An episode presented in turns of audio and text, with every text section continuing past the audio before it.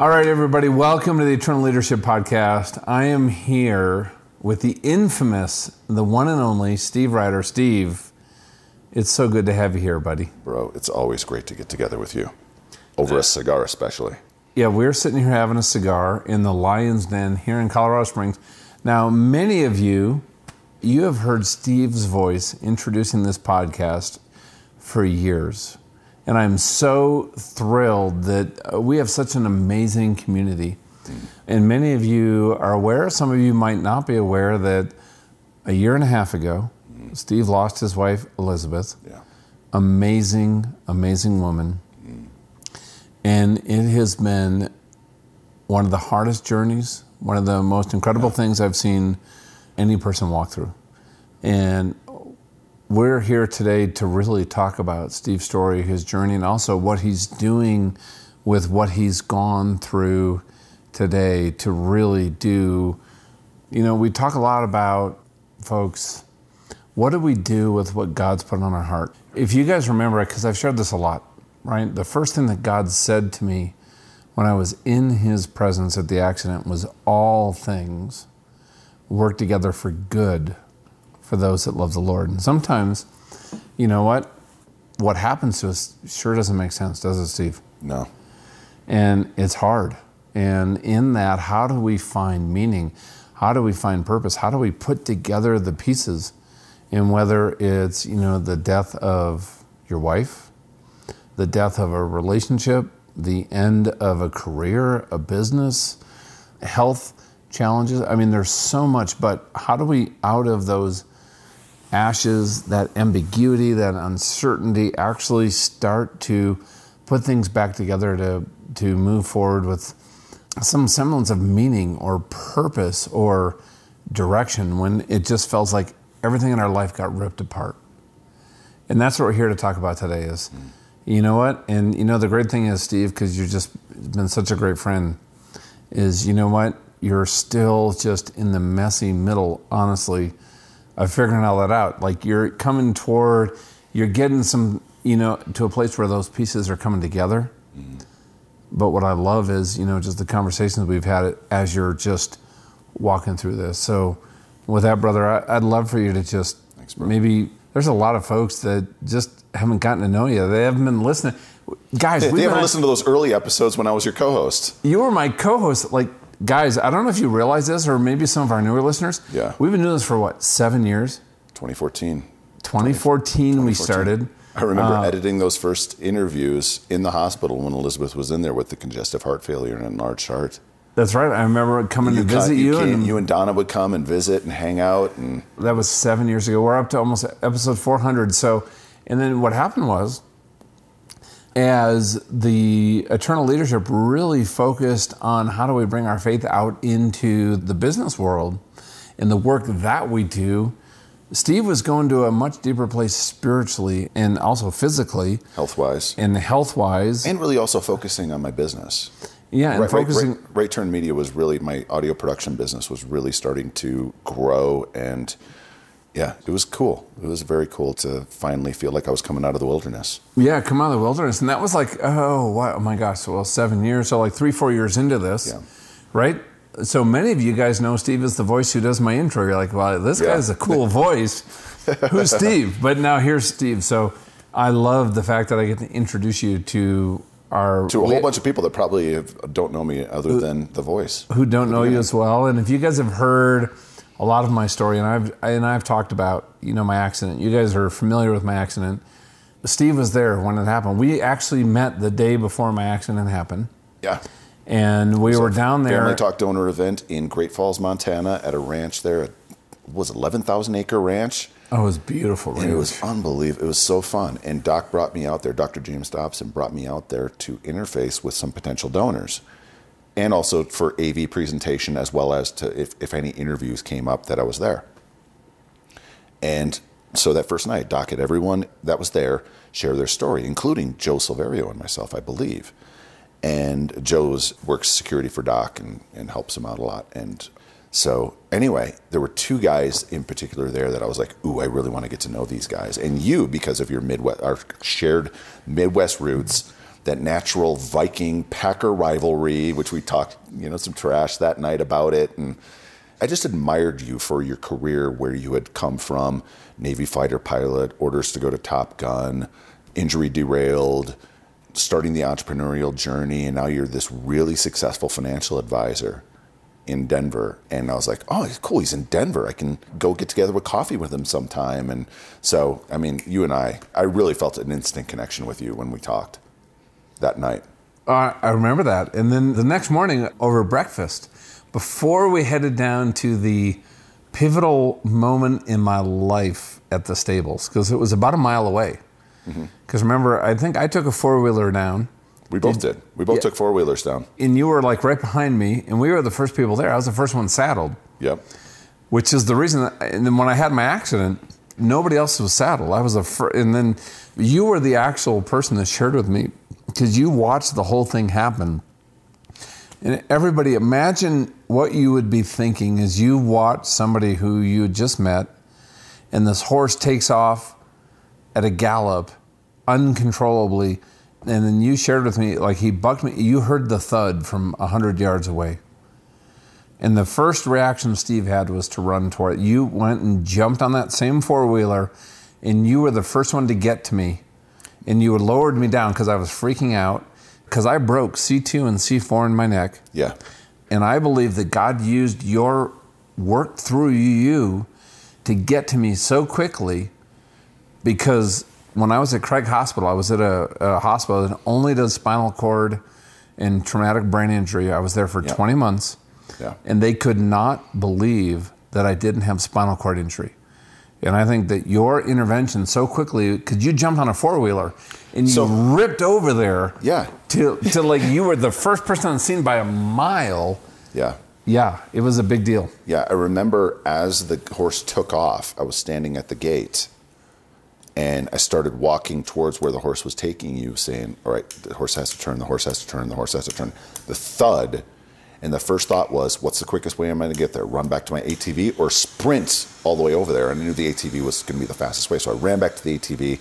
And as I'm riding really fast across this pasture, hearing this voice in my head, slow down a little bit because you don't need to be another accident. So got there, jumped off, and then some other people started to come around. And right at the point, I was starting to bark out orders. Okay, you take his, you stabilize his head, you grab his shoulder, you grab his shoulder. I'll get him around the legs, and we'll need to lower him down. You just naturally kind of went down by yourself, and yeah, because I think your body, and I think I said this on a couple podcasts in the past. I think your body, because you had a collapsed lung, I think your body was naturally trying to pull itself up to try and get air yeah, because I had all, the, all the, the, whole left side of my chest had been collapsed. Mm-hmm. All the ribs were broken, yep. and the broken ribs punctured that left lung. So yeah, and oh my gosh, the panic that induces when you can't breathe. Oh yeah, but like my brain couldn't process. Yeah. First of all, my, my head had been smashed in. you broke or you, you fractured or spider fractured every bone in your skull except for your right orbital and your jaw, right? Actually, my jaw and my right cheekbone in yeah. my nose. Other than those bone areas, every bone in my skull, if I understand it correctly, had a was either broken or fractured. Yeah. So so we go back. So th- we go back a ways. So therein started an amazing like total bromance. totally. Yes. Like yeah, absolutely. You know, you know, it's amazing. You know, for me, Steve, there were so many friends of mine that were used to me being this, you know, kind of high capacity, you know, person that was out doing all these things. And they would come in they visit me once and they wouldn't come back because they couldn't deal with seeing me in this situation. Like I literally had to learn how to walk again, talk again, think again, drive. My left eye's blind. Yeah. yeah. And it was really hard. But you know what? Steve kept showing up over and over and over. And guys, the Eternal Leadership podcast that you've been listening to for years, and I hear so much amazing feedback from so many people. The reason that it exists is because of Steve Ryder. So, Steve, thank you. Because I'll never forget, I was because I, I was blinded and I couldn't read, and my left eye was blind. But in the mental fatigue from the brain injury and the blindness, I started listening to podcasts. Mm-hmm. I'm like, what if I did a podcast? You know, I want to help people get through what I'm going through. Like, I have not figured this out yet, Yeah. but I'm going through something and it's really hard. Yeah. And I want to be a kingdom influence. I want to work with believers, people that are following Jesus, that are in a leadership role. And I remember I, I didn't know who, who to call.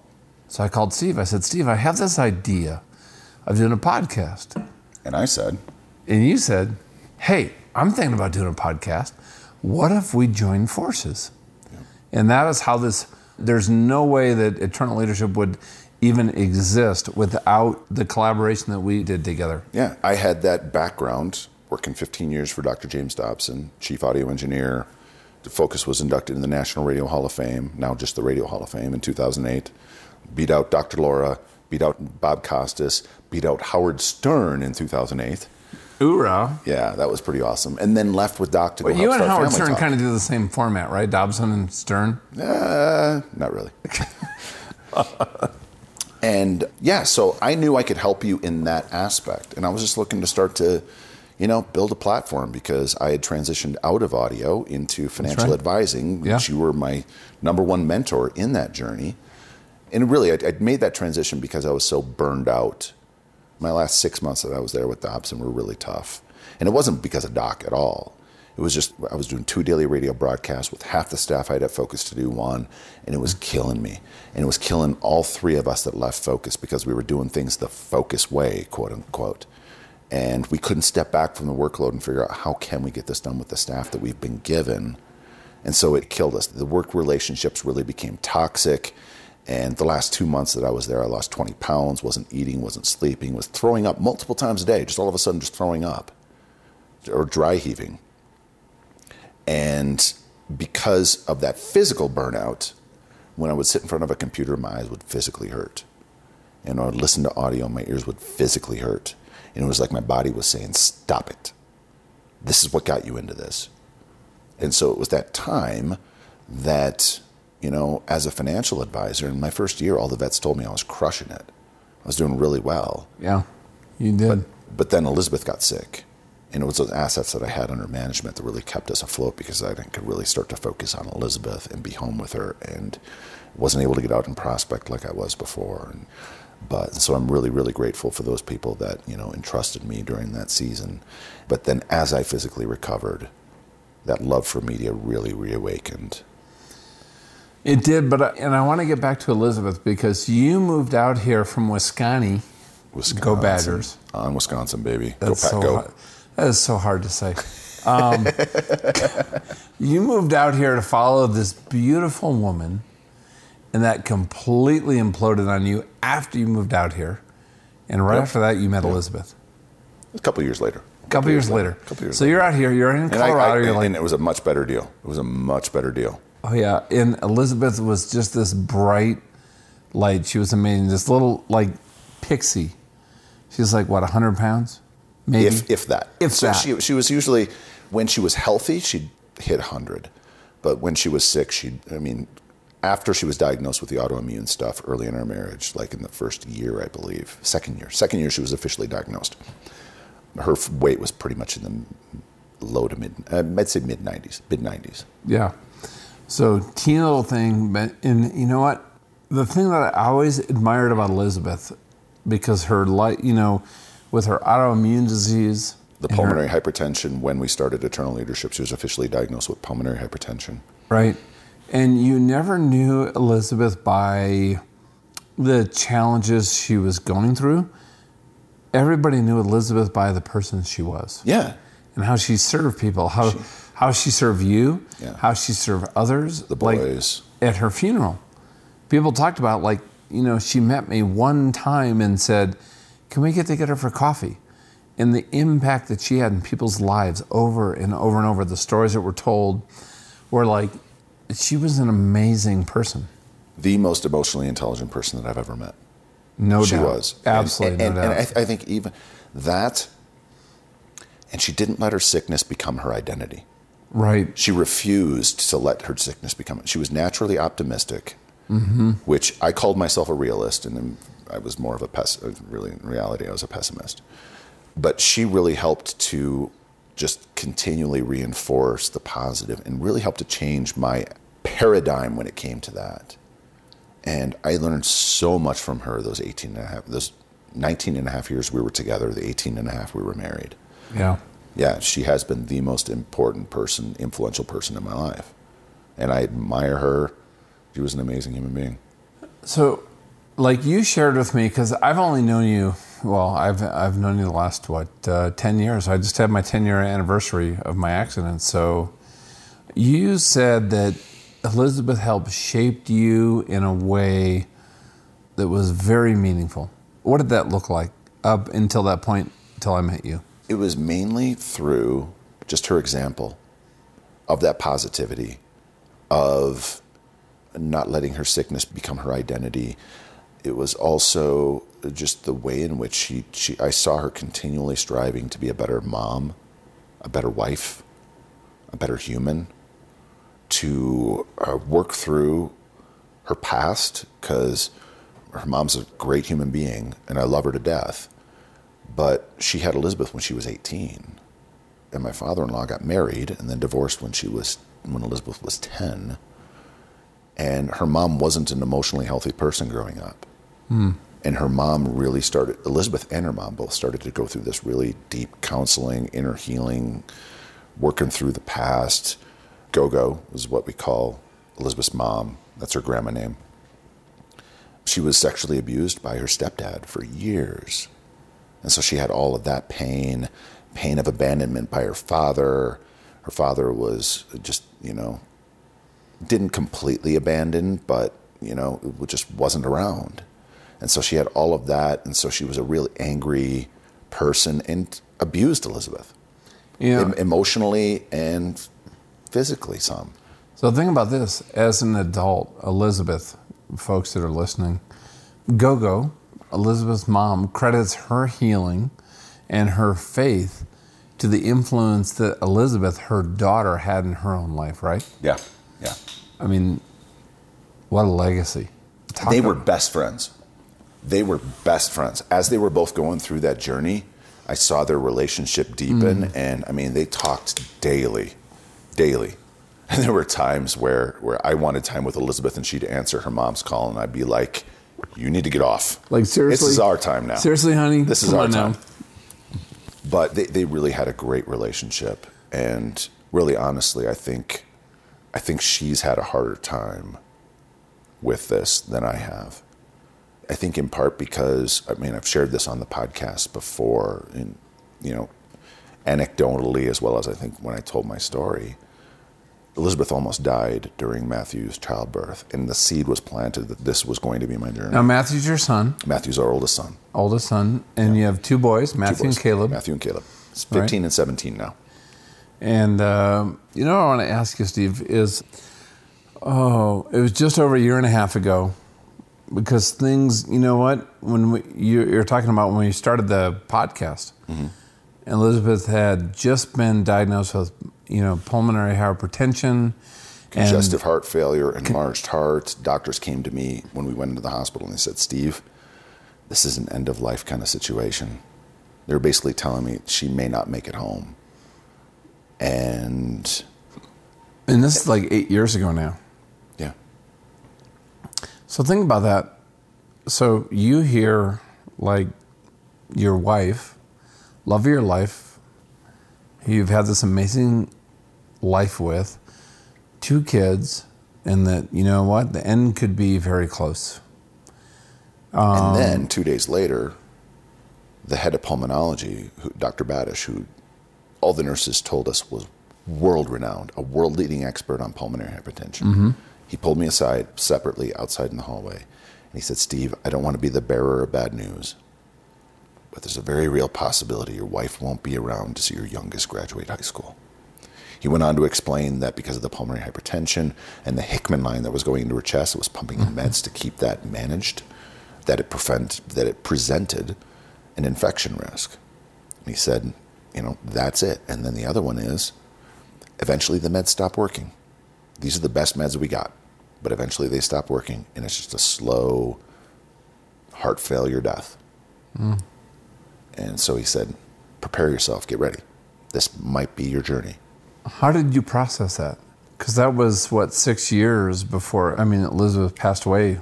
We're like we're here having a cigar Yeah. because six years yeah, it's six- been 18 months since uh, five we and a lost half years Elizabeth. later, she passed. Yeah. Um, once I recovered from the shock, and I posted this on Facebook two days after Elizabeth passed, I said, once I recovered from that shock, I made the conscious decision, the intentional conscious decision, that I was going to love my wife to the best of my ability every single day. Mm-hmm. So that way, if it turned on a dime and she was gone, I'd be able to look back between that diagnosis, that news, and her gone and have no regrets. No regrets. And so I was going to love her to the best of my ability. That was huge for me. And I said this on Facebook. I'm so grateful that I got that opportunity, that wake up call. Because when she almost died with Matthew, the seed was planted. And when I would work on broadcasts for Focus and Family Talk, and they would talk about grief or they would talk about losing a spouse, something in my spirit just kind of perked up a little bit and said, pay attention, pay attention, pay attention. And I learned so many lessons, so many lessons that in the last 18, 19 months now, that applied to this journey. You know what? I know, like myself, my my dad. I lost my dad last year. Was my closest friend ever, and I know that there are so many people that have lost somebody that is so dear to them. Hmm. You know, in that for you, what would you share with people out there that are feeling that same? They're grieving that sense of loss? Or maybe it's one of their best friends is going through the same thing. Like how do i help them? Like what would you share with some of these folks So when it comes to somebody that has lost someone, get grief counseling. Period. End of story. The day after Elizabeth passed, Mark Reiling, who's a dear friend, he lost his wife 10 years earlier. I had met him on a family talk event. His wife had just been diagnosed with pancreatic cancer. Actually, she'd been diagnosed with pancreatic cancer a year prior to us meeting. And I thought, oh my gosh, you have pancreatic cancer? You're crushing it. You're doing awesome. You're going to beat this. Within a year, she was gone. Hmm. It turned for the worse, and she was gone. And I made sure to reach out to Mark and check in on him because he and I connected instantly on that trip. I mean, we were like hmm. bros, same demented sense of humor, and just we just connect. You'd love Mark. You'd absolutely love. You'd connect with him really well. He shot me a message, actually a comment, and he said, "Hey, if you still don't have my phone number, phone number, here it is. Call me anytime." And I called him the next day because he could answer a question that only another widower could answer. Mm-hmm. And anyone that's listening that is a widower, I was getting friend requests on Facebook from women that weren't friends with my wife. All of a sudden. And I was like, what the hell, bro? He's like, dude, this is only the beginning. You'll have women at church that'll bring you their bring you a meal and give you an extra long hug, you know, to kind of bring you the meal to sample their wares. And I was like, well, screw that. I'm just not going to church anymore. He's like, don't do that. Have your pastor run point and just let everyone know, same distance, keep arm's length. did you find that that did happen No, because because I immediately called Justin and I was like, you, you- now justin's your pastor yeah, yeah. Yep, okay. I, I called him up and I was like, you need to run point. He's like, absolutely. He said it's not going to be a problem, but I'll I'll make sure to to let those women know. And that's the way it was. But at the end of that call, we we had a great conversation. I don't remember much, but I do remember this. I remember that conversation. I remember at the end he was like, "Can I give you a piece of advice?" I said, "Absolutely." He said, "Do whatever you can to get your kids into grief counseling. Mm. Whatever." so not you but the kids Yes. Yes. Because he said, Steve, so Mark married a widow, and together, having lost spouses, they facilitate grief groups in Southern Oregon through Grief Share. And he said, Steve, we see a vast difference between the kids that get grief counseling and the kids that don't. Kids that don't, alcohol, drugs, acting out, grades, anger, you name it, they go through it. But he said the kids that do, it's not that they don't have issues, but they have the tools to be able to process what just happened mm. and be able to, you know, understand and process and get that stuff out rather than letting it just, you know, stir and, you know, grow emotionally and not letting it out. And so within two weeks, I found a grief counselor uh, that um, specializes in, she's here in Monument. She teaches actually at Denver Seminary. She specializes in grief counseling and teaches seminary students So how? grief counseling. So, question for you: Yeah. How did you find somebody? Like, if I needed a grief counselor, what would you say? Okay, John, here's how you find somebody that can really help you. Start looking, you can just do an internet search, grief counselor, your town. Do that. And then just talk with them on the phone for a little bit, see if you connect with them. So for me, I reached out to a fellow holy smoker.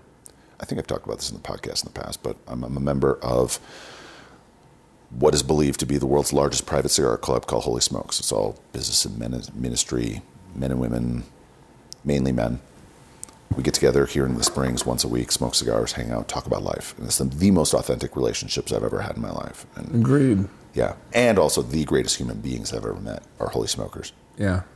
It's like the conversation we've had for the last two hours before we hit record. Yeah, it was real. amazing It was people. real. It was real, and it was deep, and it was good. Yeah. And I now know I have some really good prayer points for you moving forward. So Yeah. I love you, brother. You are one special dude. Thank you. Yeah. So I reached out to a holy smoker who's a counselor in town, and I really connect with him. He's a, actually a marriage and family therapist, Dr. Mark Humphreys. And I reached out to him. I said, "Bro, I just lost my wife. You got room?" And he's like, "Sorry, man, I'm packed. But I'll give you these three names.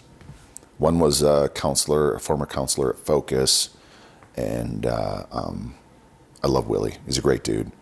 But one of them, once, once Evie, Evelyn Baudet, said, I specialize in grief counseling and I teach it to seminary students at Denver Seminary. I was like, You're it. You're it.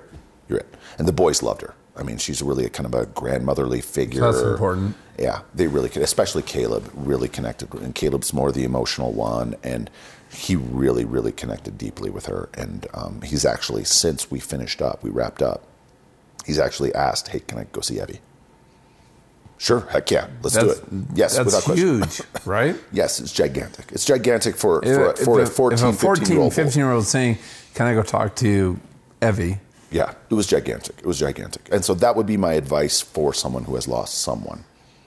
Get the grief counseling. And I want to echo that because you know what? After we went through our whole, you know, my accident, in, I was not the person I was before. It was, No. I think it was harder on my kids.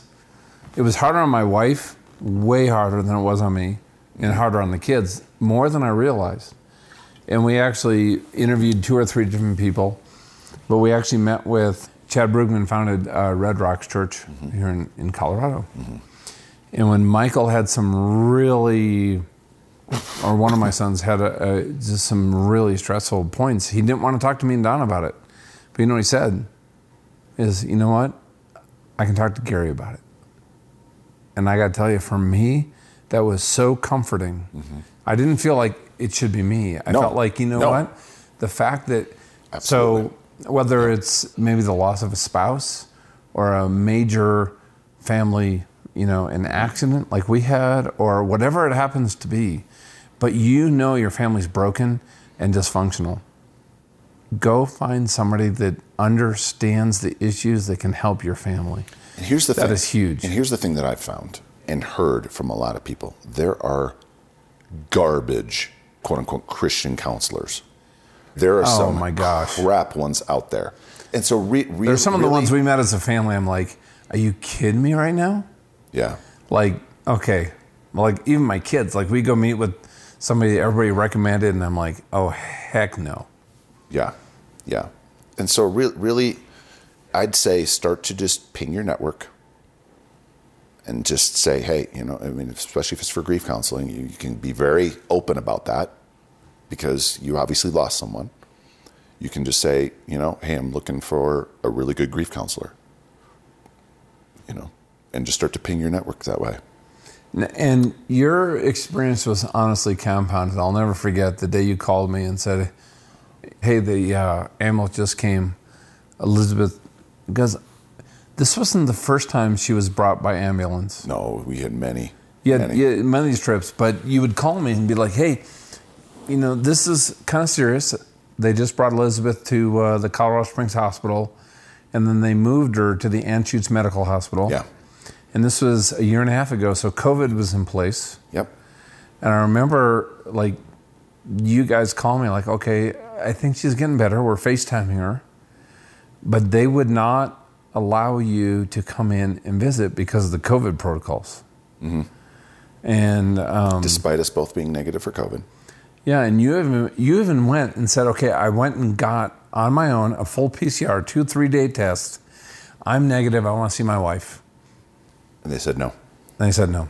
They said the only exceptions. So I tried getting an exception. I figured if I just work my way up through the chain, I'll be able to get an exception. It shouldn't be a problem. They'll let me in, and the answer was no. And I kept working my way up through the ranks. And part of it though, Elizabeth, and no one would take my calls. right? And Elizabeth at the time was not like in the category of terminal. No, it was It was so- critical. it was serious, but it was not terminal. So they said, sorry, no visitors. Elizabeth is a casualty of the way in which we shut down. Because right at the very beginning of COVID, she thought she had COVID. So, I mean, literally, Friday, I forget, I forget the day in March, but you can look back, and it was the day that the NBA postponed the season and the NCAA canceled all the tournaments men's basketball, women's basketball, all the tournaments. They canceled them all. They said, We're not doing it. I had just flown to Wisconsin the day before for the boys basketball tournament. My college roommate was the head coach of undefeated Stratford Tigers, Stratford High School in you know northern Wisconsin, kind of north central Wisconsin, and undefeated. This is a team that was dominating. I mean, this was a team ten years prior when these kids were eight years old. He called me. and He was like, "CB." My nickname is Cool Beans, so they call me CB to this day. He's like, "CB, this team, I think I can win state with as eight-year-olds." And so this was one I was super excited for because this was going to be Kurt's state championship. And Chandler, his oldest son, was a senior. They had uh, two career thousand point scorers on that team. One of them is a uh, offensive lineman for the University of Wisconsin. So they had a big center, and they had these you know these great scorers. And it was just this was it, and they were hitting their stride in the playoffs. And when I got out there, they made the announcement that you know it's own family, immediate family only. So I couldn't get to the game, so I watched it on streaming with a buddy of mine. And dude, they were just they were on fire. I mean, it was close in the first half. In the second half, Kurt made adjustments, and the team pulled it together, and they dominated. And so I knew, I knew I was going to be going to state with these guys. And you know, I didn't know how they do. You know, once they hit the Final Four in their division, so all of a sudden, NCAA cancels, Wisconsin cancels their tournament, and Elizabeth calls, I think I have COVID, come home, please. So immediately got a flight, I got a one way ticket from Milwaukee on Southwest to Denver. Friend picked me up and came home, and she immediately got a test. It was negative. And over the course of the next seven weeks, she was up and down. And because there was such a high false negative rate, and because I was starting to exhibit COVID symptoms, they thought we both had COVID. And so they were treating her virtually because we had an oxygen condenser, because we had a pulse oximeter, because we had a blood pressure cuff, because we had all that stuff. You know, hey, if your oxygen drops below this, call us. If it drops below this, immediately go to the ER. And when it would drop below the call point, we just bump up the oxygen. She'd bounce right back up. It'd be okay. But she was up and down over that over that seven weeks, and it wasn't COVID. It was a bacterial infection that developed into pneumonia and sepsis, which you can't diagnose over a virtual visit. You, can't. cannot. I you agree. can't. You No. can't. And sadly, because her doctor is part of the UC Health, University of Colorado Health System, they have special rules. And I didn't know about this. I, I had a, malprac- a couple malpractice attorneys that told me this. And they were like, You had a real case. You really did. But because UC Health is special exemption, I only had six months, whereas all other doctors, you have two years. And so I heard the two years, and I was like, okay, cool. I've got some time. I can heal. I can recover. And by the time I reached out to a malpractice attorney, they were like, sorry, six months passed. You're out of luck. There's nothing you can do. Sovereign immunity. Mm hmm. Mm hmm. So she's hospitalized up and down, up and down. And that last week, I really started to notice she started to decline before she was hospitalized. On April 28th, 2020, she woke mm-hmm. up at about three in the morning throwing up, not even able to keep a sip of Gatorade down. And at that point, we knew she needed to go to the hospital. And as soon as she got, they got in there, yeah, it's pneumonia. It's serious pneumonia, which she's had serious pneumonia before. And she's bounced back from that before. But this one was different, I believe, because of the isolation. 21 days there in the hospital. I was never once allowed in. There were times where she was so weak that I genuinely thought, once I hung up on FaceTime, this is the last time I'm going to talk to my wife. Moved into ICU at one point, halfway through. Got a call at two in the morning, three in the morning, something like that. Your wife's bleeding in one of her lungs. We're, we're moving to ICU. Don't come up. Why? Don't come up. Don't come up. We think we've isolated it. The next call, we think we've isolated. It's a couple small arteries. We're cauterizing them now, giving her some coagulants to stop the bleeding. Don't come up. Could you have come up? I would have been there in 90 minutes. Less. I probably would have been speeding pretty good. No, I know. I'm saying. Will they've even let you in the hospital? Nope. Nope. And I had friends who were telling me. So at this point, I was starting to squawk to the media and starting to get some local local news. I had some publications in Denver that were starting to write stories and you know getting my story. But you so- called so- me and you called other people and were like, okay, how do we? I want to visit my wife. You're FaceTiming. She's declining. We reached out to, I know you did, your state senator, your state representative. The, Mm-hmm. I reached out to my US governor, congressman. I reached out- U.S. congressman, And- and I got- the I got mayor, the mayor of Aurora, where the hospital is, right? Aurora, right? Mm-hmm. The board, the head of the hospital group. I- I had people trying to reach nobody would even board. nobody even have a conversation with you. Nope. Well, no, no. So my state senator, my state rep, my U.S. congressman, they did take those calls. But when it came to the hospital, they wouldn't take the calls. The only people I could talk to, I could talk to, was the head nurse on her floor and the patient advocate office. And when it came to the head nurse, she told me the only exception is imminent death. I said, but that first night that she was there, the next morning we had a conversation and she said, Steve, I thought I was genuinely going to choke to death on my own phlegm. Doesn't that count? No. She just moved to ICU. I tried again after she moved to ICU. No. No, no, no. And the patient advocate office really, really was unpleasant. They were not patient advocates, they were just advocating for the hospital's policies, which was so grotesquely offensive to me. So, you know, let's think about this today, right? 18 months later. I think there's a lot of people that don't understand the dynamic that's in play. Because we're, we're going to talk about how the impact this had not only on you, but your boys. The policies today in this world with, with Delta and Omicron have not largely changed much. I think a lot of people have this perception that things have gotten better. But what is the reality today of people who actually have a life threatening situation outside of COVID who currently are like, I had COVID this spring mm-hmm. and I was in ICU for almost a week. Mm-hmm. I mean, it was bad. And the one thing I was thinking about was you and Elizabeth when I went in there. I'm like, you know what? Because the policy, this is just a few months ago. Guys, this is what, November of 2021 when we're recording this. This is six months ago. The policy six months ago, which has not changed, is there's no visitors on the COVID floor. Exactly.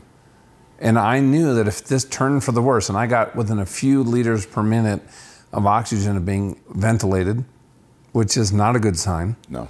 that when I said goodbye to my wife in the little, you know, turn in, when she checked me and they wouldn't let her in because I had COVID or suspected COVID at the time, hadn't been tested, I knew that I would not have any visitors.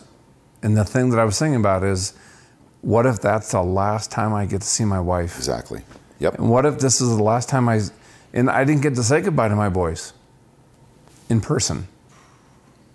Because four or five days into this, as it got worse every single day, I'm FaceTiming the kids, trying to put on a brave face, thinking, what if I don't actually get to tell them all the things in person that I wanted to share with them? And that hasn't changed, mm-hmm. as far as I understand it. So I'm still getting calls to this day of hospitals clamping down on all visitors to where if someone's staying at a hospital because of Delta, because of Omicron, they suddenly are scared and so they clamp it down.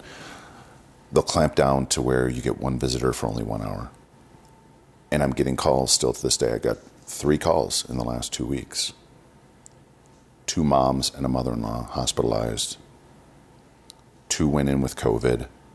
One went in for a procedure, ended up getting COVID after four days. All of a sudden, no visitors.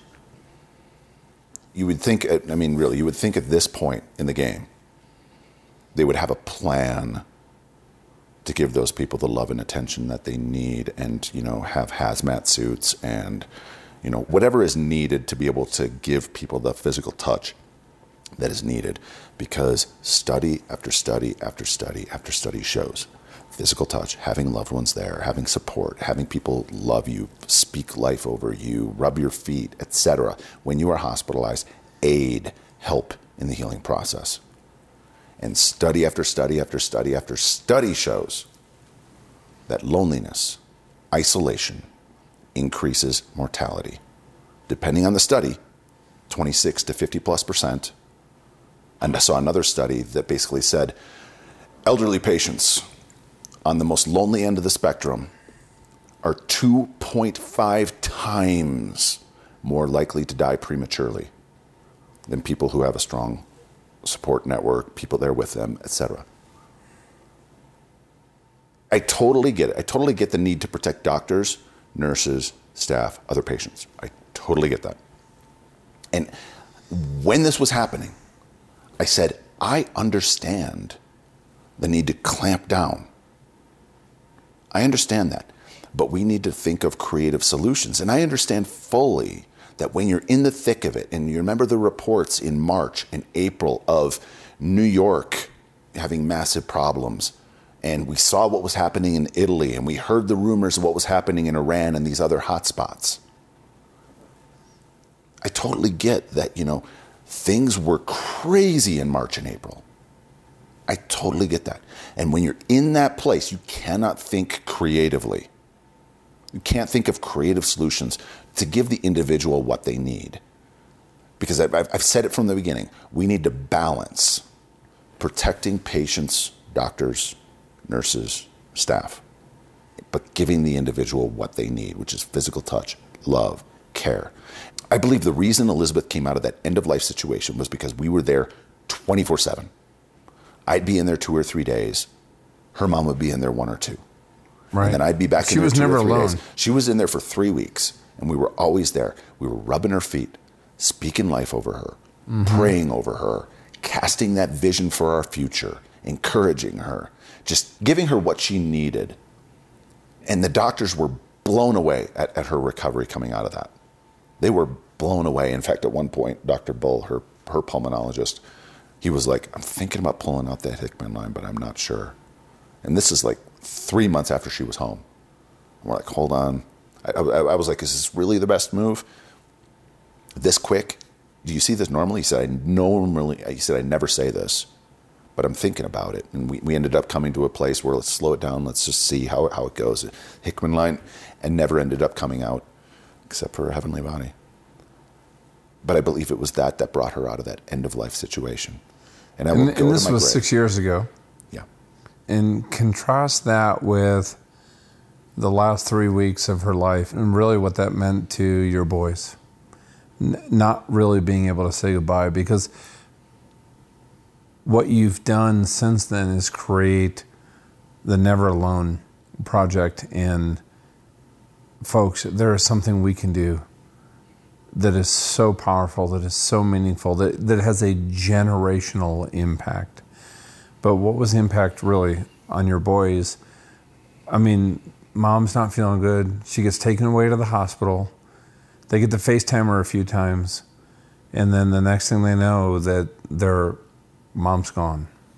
So in the lead up before before she was hospitalized, I for some reason, for some reason, quote unquote, was waking up at about five five thirty in the morning, and I'd take that time to you know put on my earbuds and listen to some music, make some coffee, pray, and there was something in my spirit that was saying this is this one might be different.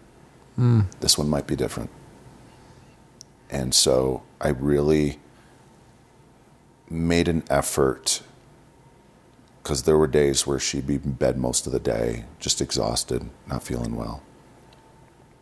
And I'd look at the boys and I'd say, You're on your effing device. Be on your effing device next to your mother. Mm. And I'm so glad I did that. I'm so glad I did that. I'll get to, to your question once I finish the story. I'll get back to the story. So she's moved into ICU two days before Mother's Day, actually, really the day before Mother's Day. And we had a FaceTime call. We had a couple FaceTime calls on Mother's Day, and she was depressed. And Elizabeth never got depressed. She never did. And finally, our conversation turned to what if this is the one you don't come home from? Mm. I told her, I said, babe, as hard as it's going to be, I promise you we'll be okay. You've poured into us, you've given us all the tools. We'll be okay. One of the central, we rarely fought, we rarely fought, but one of the central disagreements we would have. I remember one time she didn't yell, but she spoke up loudly and she said, You don't think I want to live? It was, it was a conflict over me wanting her to do more to try and improve her cardiovascular system and, you know, try some new treatments and, you know, we're improving our diet and doing those kinds of things. But I really wanted her to get out and walk more and exercise more. And she said, You don't think I want to live? I said, Hold on, time out, babe. I know you want to live, but I genuinely question if you want to get better, if you really want to get better. And so in that conversation, in that FaceTime conversation where, where I turned to, what if this is the one you don't come home from? I said, you got to stick around for you. Two days later, she had this crazy experience with God in the hospital. She had a nurse, she had an amazing nurse. The nurses and the doctors really stepped things up. And I, I commend them for the way in which they, they served Elizabeth during those three weeks that she was there. I really do. She she told me these amazing stories of her witnessing and just, you know, sharing her faith and meeting these amazing nurses. But there was one nurse in particular who um, was charismatic, spirit filled, and started braiding Elizabeth's hair. Mm. And just started praying over her. And Elizabeth said that night, she like, it wasn't a dream, it wasn't a vision. It was more real than a vision but she said she was she wasn't in her body. She was taken up and she wasn't in heaven but she was like somewhere in between. And she had this experience with god where she was no words were spoken but she just felt this pure love much like the love that you you felt when at when your accident when you started to go into shock and all of a sudden god's presence fell. She felt this love. And the next day she was telling me about it and she said i'm sticking around for me. Perfect. All right hell yeah, we're doing this.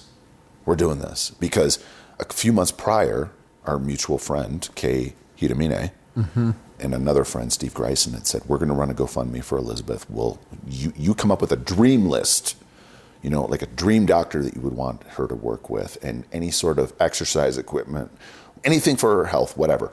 We'll get that money raised. We will get that done. I remember that. And I thought, Sweet. All right. So I was putting the final touches on that spreadsheet to figure out, you know, this, and I want to get this, and I want to get this, and I want to work with this doctor. And just, it was, all right, game on. And uh, it was great. I mean, that week, I was physically recovering from some real depression because all of this work, all of this effort, all of this energy that I was trying to put in into trying to get in to see her, I wasn't seeing any progress. And so she was slowly starting to recover from being in the ICU. And it was a week later, after that experience with God, that we had this 11 minute fa- uh, FaceTime conversation where she announced, I think she had announced earlier that day, that the doctor said they were going to release her on Wednesday the 20th Thursday the 21st. The latest would be Friday the 22nd. Well, I remember that because you called me, I think almost as soon as that FaceTime was over and said, like, oh my God, celebrate. Yeah. Prayers answered. Yeah. Elizabeth's coming home. Yeah. Like, it was Yeah. this awesome And phone so- call. And then contrast that with the next phone call I got from you. Well, so we had this phone call, this 11, t- 11 minute FaceTime call, and we were starting to put the details in place about, okay, what I was going to spoil her to death. Mm-hmm. And I was going to pour love into her. And I wanted to make sure it was at a pace that she was willing to receive because I know she was still physically tired. I know that she was still worn out. So I didn't want to have, you know, 20 people come over. But I was, t- okay, what about Stag? You know, w- would you be okay with me having Tracy come over this day and Sue come over this day and Tina come over this day? And, you know, what do you want for meals? We'll make your favorite meals. And what restaurants do you want us to go get takeout from? And we'll bring that home. And so we were starting to kind of plan that stuff out. 30 minutes after I hung up on the call, I got a call from the hospital and I thought, sweet, they're releasing her tonight or details about tomorrow. As soon as I answered, the voice said, Your wife's gone into cardiac arrest. You need to get up here now. It's a 90 minute drive. I jumped up. I looked at the boys and I said, Guys, your mother's gone into cardiac arrest. Start praying my mom was out there at this point because I was really doing that full court press in the media, and so she was out there to help out. Jumped in the Explorer, hit the road, started making phone calls, mobilizing friends to pray. 20 minutes into the call, I called the hospital. So give me an update. They said, We're still doing chest compressions. And I knew at that point she wasn't coming home. I called you at that point at some point on that drive, and you said, "Bro, if you need me at the hospital, I'll be there." And I said, I said "Yeah, meet me there." As I was pulling into Denver, passing IKEA and the Denver Tech Center, mm-hmm. I called back to the hospital, just hoping for some good news. And their doctor, Dr. Bull, got on. He's like, I'm sorry, Steve. We weren't able to save her.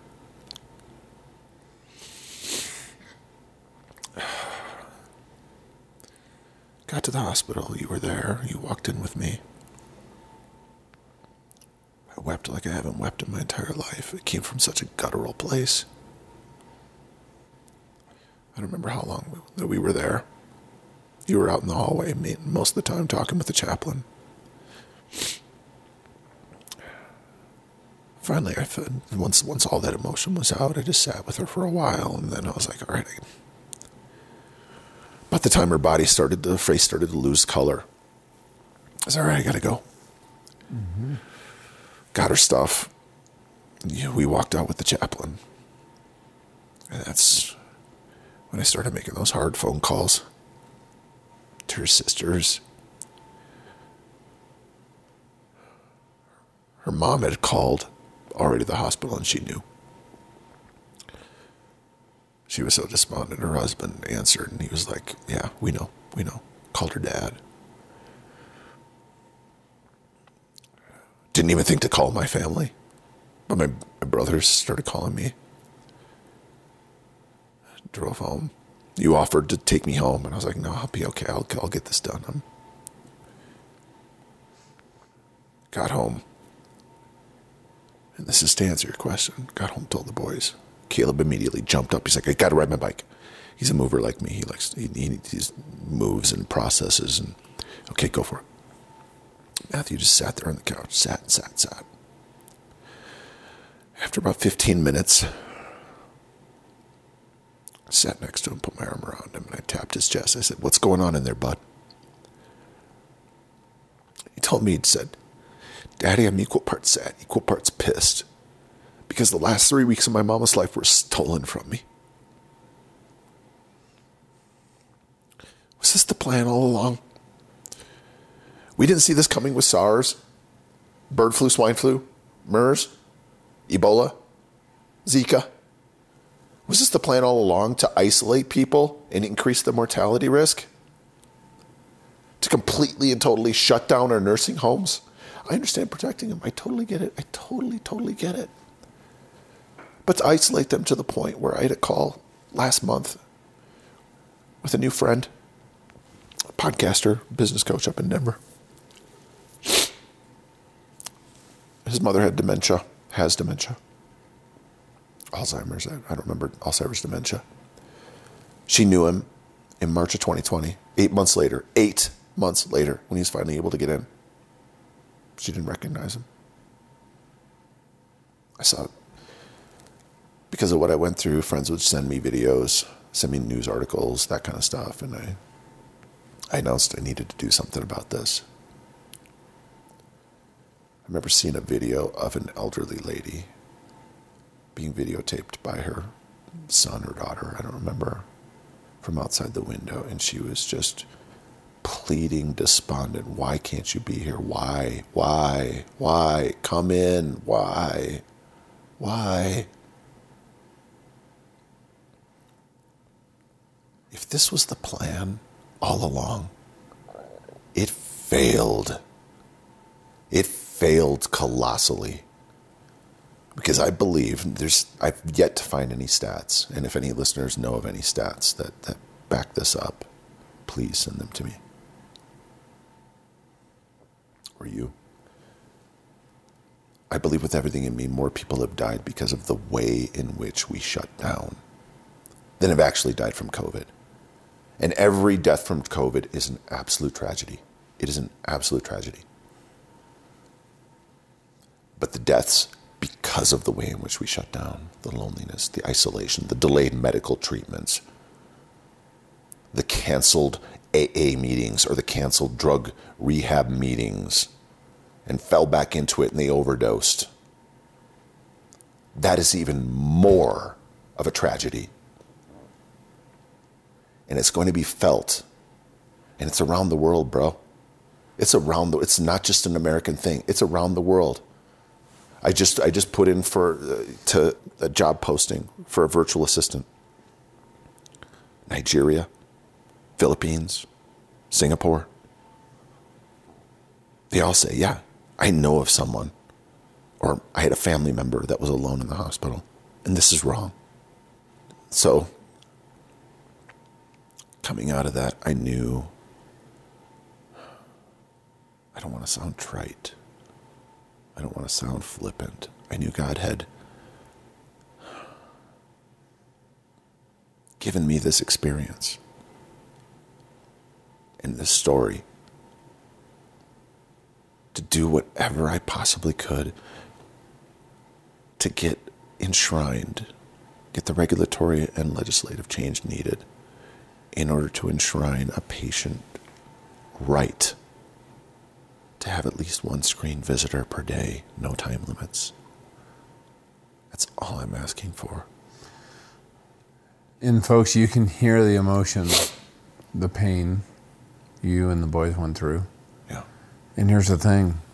You know, you watch the news today, you think it's gotten better. I'm still Here- getting here's the the facts. I'm still getting the calls.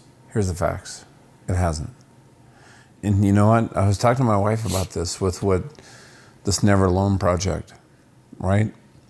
You have people like Steve who've been there, who know that making a change has a generational impact spiritually, physically, emotionally, mentally, physically. You have those of us who have maybe been affected externally. Right? For you personally, what was it like being there in the hospital alone? I know because I've been in God's presence. I know what's waiting for me. Yeah. I know that I'm okay. The hardest part for me was knowing that I might not get to say goodbye in person. That's what I thought about every day, Steve. Because I watched what you went through with your boys. And I didn't want that for my family. It's hard. There is a unique trauma I'm finding of being robbed, of being robbed of that opportunity. It's a unique trauma. And there is also trauma for all the women that gave birth alone, mm-hmm. all the boyfriends, husbands, spouses, partners, whatever, that weren't able to be with them during that birth. My God, I can't imagine the anger that I would have if I had missed out on my boy's birth. I cannot imagine. There is trauma around getting a bad cancer diagnosis and not being able to have your the person you love the most in the world there next to you. There's trauma around doing chemo with Or like in these there. cities right now where they're because of this Omicron, which is honestly a non-threat. Sorry, people are delaying all these diagnoses. Then all of a sudden you get the diagnosis and you're like, you know, stage four, but you know what? We could have caught it at stage two. Sorry. Yeah. That's happening. Yeah. So I got to share with you guys, you know, with that, Steve's passion, folks, we can change the entire narrative and histories of literally tens of thousands, if not hundreds of thousands, if not millions of families that are being affected right now by this. And Steve has taken all of this passion and hurt and anger and cause, and God has put on his heart this driving desire to change the outcomes for everybody we've been talking about. And you know what it takes? I would just appeal to everybody listening. $5 a month, $10 a month. The Never Alone Project can go out and start introducing legislation in state by state by state so that families don't have to experience what Steve went through, what my family feared, and what many of you have probably experienced personally. I have no doubt. If we can all get behind this, it doesn't take a lot. It takes a lot of people doing a little bit to make a huge difference. You know, I've been able to talk to Frank Siller from Tunnel to Towers. Mm-hmm. Right? You think about the huge impact they've made with what is their pitch? $19 a month. Just, guys, this money goes to affecting wounded veterans. It started out as this one idea in New York City after 9 11 that has grown into something that we're probably very familiar with because we've seen the advertisements. And it has moved the needle massively for our wounded veterans. So the Never Alone Project has the potential to do is to have that same impact for the rest of us. The goal, I mean, really, the ultimate goal is to see national legislation that enshrines a patient's right to have at least one screen visitor per day. And can I tell you what? Meantime, we build some momentum between now and the midterms, if I'm just being real. Yeah.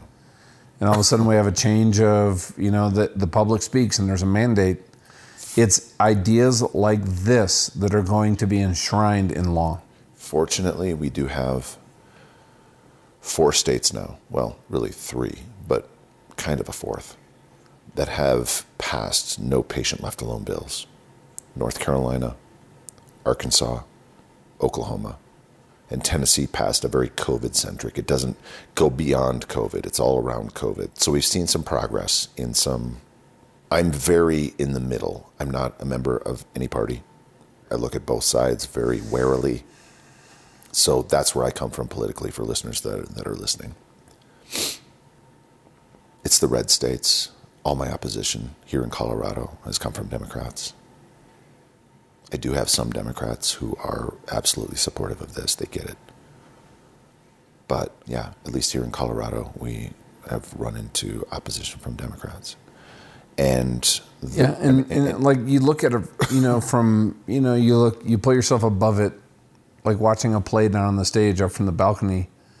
This is one of those issues that I do not understand how a political affiliation would affect my feelings on an issue like this. Really, it comes down to that collectivist mentality where we need to protect doctors, nurses, staff, patients at all costs even at the expense. Well, of, and what you're advocating for is guess what? The family, the doctor, the nurses, like you've said many times, all have a voice in creating something that, that works for everyone. Most doctors, nearly all doctors that I've talked to, 100% support this. Overwhelmingly, the nurses support this. Well, like every single one of your doctors and nurses said, Steve, I would have you here in a second. We are not allowed to, by local law, no, state it, law. It, it, it was in hospital policy. It wasn't local law and it wasn't state law. What it was is the administrators fell back on Medicaid and Medicare regulation. They said that, and I, okay, really? what, regu- what regulation is that? What regulation is that? Never once got an answer. Hmm. Never once got an answer.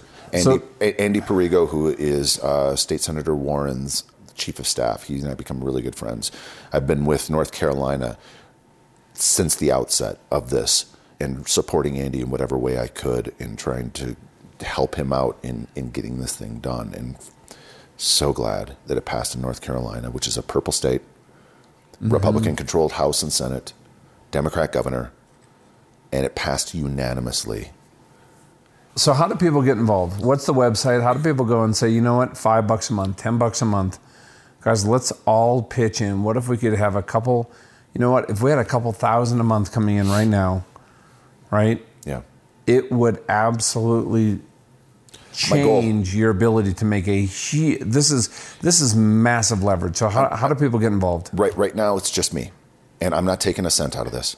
I'm not taking a cent. And if it were up to me 100%, I would never take a cent.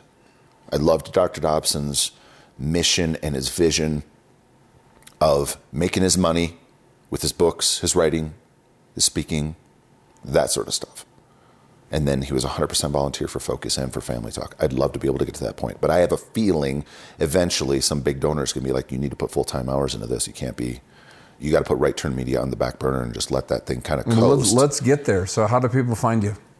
Neveralonepandemic.org. Neveralonepandemic.org.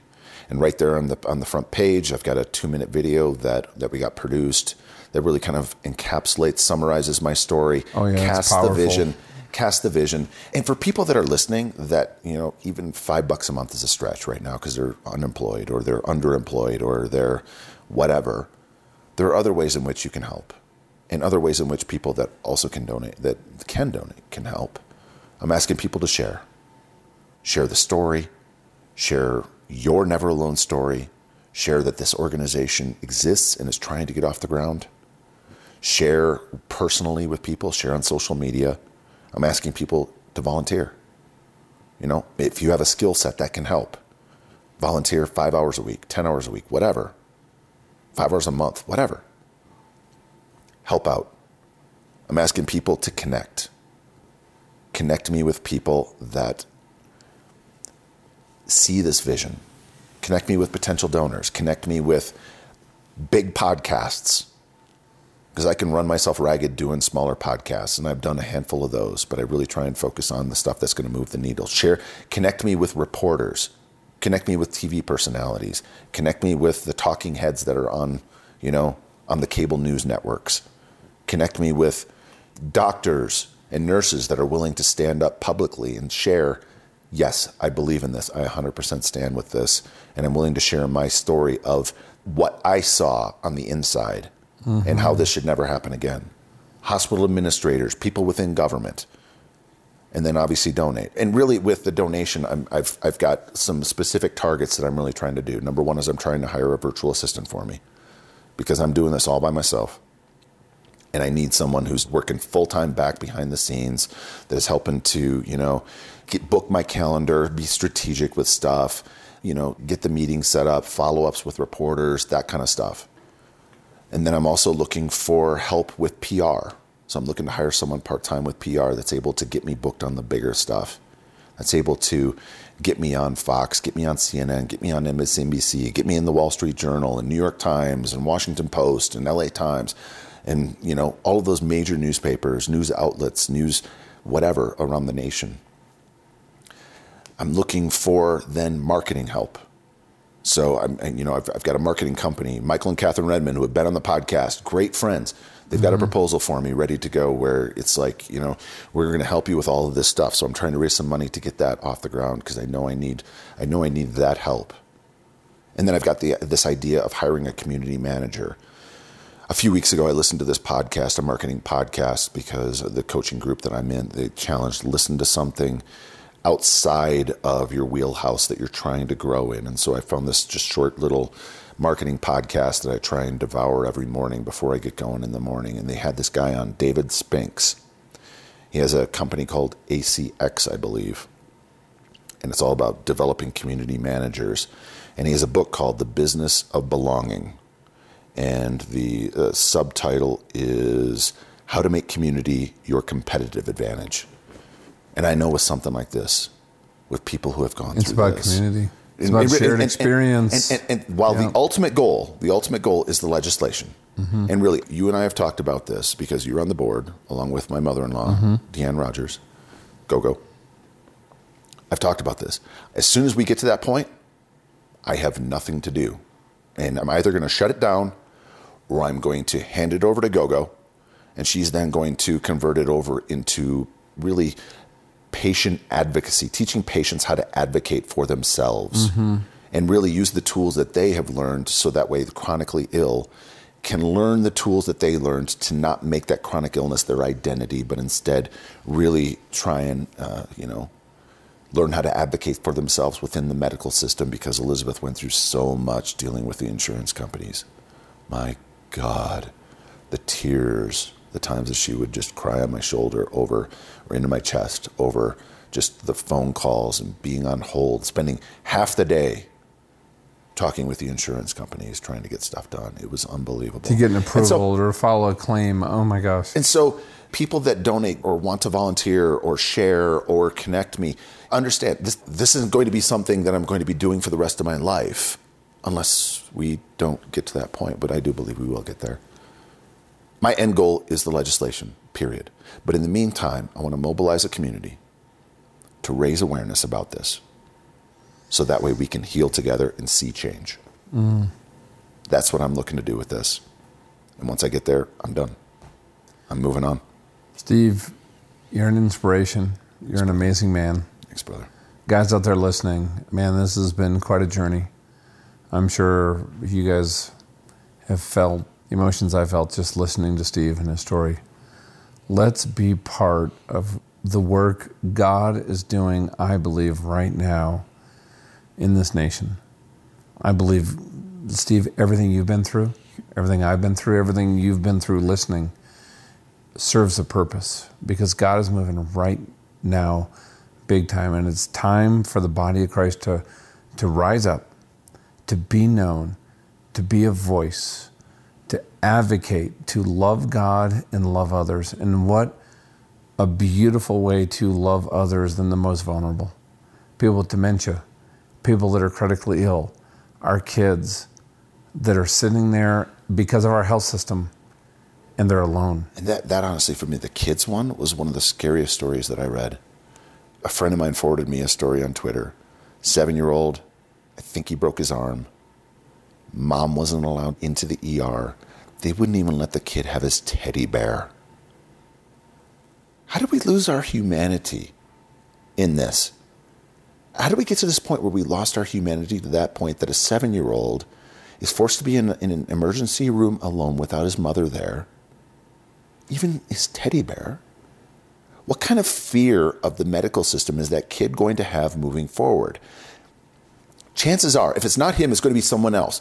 That they're going to be 40, they're going to be 30 years from now, they're going to be in their 40s. And they're going to have some heart pain, and they're going to ignore it. Because they're like, ah, I'm not going to a doctor. I'm fine. I'm good. And they're going to leave their wife and kids without their dad all because of the seed that was planted because of the way in which we shut down. John, I'm doing this number one. I'll be frankly honest. I'm doing this number one because I never want to go through that pain again. I But I also know don't your heart. you don't want other people who, like, you know what, I'm good right now. But guess what? A year and a half ago, you thought you and Elizabeth were good. You really did. Yeah. You thought there was hope. You thought things were getting better. you guys were on a good trajectory. And folks, I'm telling you, my wife, 10 years ago, minus a day, did not think that she was going to get the call saying, you need to get up here with the kids because it doesn't look good. Yeah. I don't want anyone else to go through. And that. I don't get- want. I don't want what, any of my what, friends. What would have happened those five weeks that I was in ICU if it was in this environment? I don't think You know, I haven't thought about that before. Bro, I don't think I don't think here. I'd be where I am today. No. Had I not had my mom, my wife, my dad, my friends, you in that room with me, literally 20, I don't think I was alone. Rarely was I alone during that period of time that was the most, one of the most devastating, scariest, critical times of my life. I don't honestly know I haven't thought about this before. Where I'd be today had I had to go through that five weeks in isolation. Elizabeth. I don't think I would have made it. I don't know. In 2014, had we not been there, I don't think Elizabeth would have come home. Had we been there in 2020, I believe with everything in me, everything in me, my boys, She'd be here right now. my boys would still have their mother. Yeah. My boys would still have their mother. I, you And know, so- and what? so- and so I don't believe that. That's not hyperbole. I know Elizabeth. If we'd been able to be there, you and the boys and people have been able to come Because- in and go go, you know what? That's what she would. That's what she needed to hold on. And also, guess what? The nurses and doctors can't be there twenty four seven. No. And you know what? You, somebody has to be an advocate because you know what? Where I got my best care is Donna sitting next to my bed literally 24 7. She was exhausted. Asking and all of a sudden she's seeing something like this Yep. is deteriorating. Yep. And she's the one demanding the nurse come in. She's demanding the certain doctor come in. Yep. And that's what got me the care. Yep. Like when I had meningitis and uh, pancreatitis and all these things hit, she's Yep. the one that was calling in. She Yep. was my advocate. And when you're alone, you don't have an advocate. The last three weeks. The doctors come in, the nurses what come in once in the ICU what every two, four hours? Yeah. That's not enough. Sorry. The, the last week of Elizabeth's life, she complained about lower back pain. And I told her, babe, as soon as I get in there, I'm going to rub your lower back. I'll rub your glutes. I'll rub your hamstrings. Your mom, who's a massage therapist, she'll take care of you. Bro, the autopsy showed it was kidney stones. And as great as the care was, as much as they could do, and as much as they went over and above and beyond, they never once asked, hey, what's this lower back pain? What could this be? And had we been there, we would have been able to ask those questions. So we need this because I never want to go through this. I never want any of my closest friends and loved ones to go through this. And if forgiveness is how Dr. Archibald Hart called this, I heard him say this on the Focus broadcast. Forgiveness is me giving up my right to hurt you for hurting me. Hmm. That's forgiveness. Wow. And if that's forgiveness, I don't even want Dr. Michelle Barron, the head of infectious disease at University of Colorado Hospital, Anschutz campus, if she was traveling with her husband, because I'm not foolish to believe that if she was in the hospital, they'd get her husband in. I- know the medical community. And she's the one that said no to you over and over, right? she was the one that said no. Just no. to put it in context for everybody listening. Yeah. She actually inserted herself into Elizabeth's case after I started squawking to the media. Elizabeth fell in love with her. She felt like she connected with her. And I was like, babe, you're getting played. You're getting played. She's coming in like good cop to try and get me to stop squawking to the media. See, the head of infectious disease has, has come in to swoop in and help out in this case. See, we're giving her the best care that we possibly can. I texted her. Elizabeth got her cell phone number, and I snuck into Elizabeth's computer and got that cell phone number. And I texted Dr. Michelle Barron. I said, please let me in. And I got a reply that was clearly given by a lawyer. No. Even her, even her. So that she could be there for her husband, or her husband could be there and have that same protection and not go through what, what I went through and what thousands and thousands and thousands of other likely millions likely millions of people went through some sort of a lone situation during this Oh, but likely hundreds of thousands unfortunately there's no stats for how many people died alone during this but i estimate it's probably hundreds of thousands if not a million plus well, Steve, thank you for coming on and sharing. My gosh, this has been deep. And folks listening, please, neveralonepandemic.org, jump in, donate some hours, find out. Steve shared with you beautifully what he needs. Let's make a difference. Let's do this in the honor of Elizabeth Ryder. and also Amazing. honor of So many, like probably hundreds of thousands, if not millions of others. likely everyone listening knows of some sort of story where someone they know personally was in the hospital alone. And here's what we have the power to do is the the people moving forward they have a different narrative. They- They have a different story. You know, that, what an incredible witness that is. So, Steve, with that, thank you. Everybody out there, pray for Steve and his kids. And while you're doing that, pray for those folks that you know. And pray for those folks that you don't know that are right now in that place that you heard Steve speaking from, from a place of just pain and grief and healing and seeking God's guidance as they're walking through this to see where this brings them as a family. Because sometimes, in, when you're in the middle of that storm, it is really hard to see.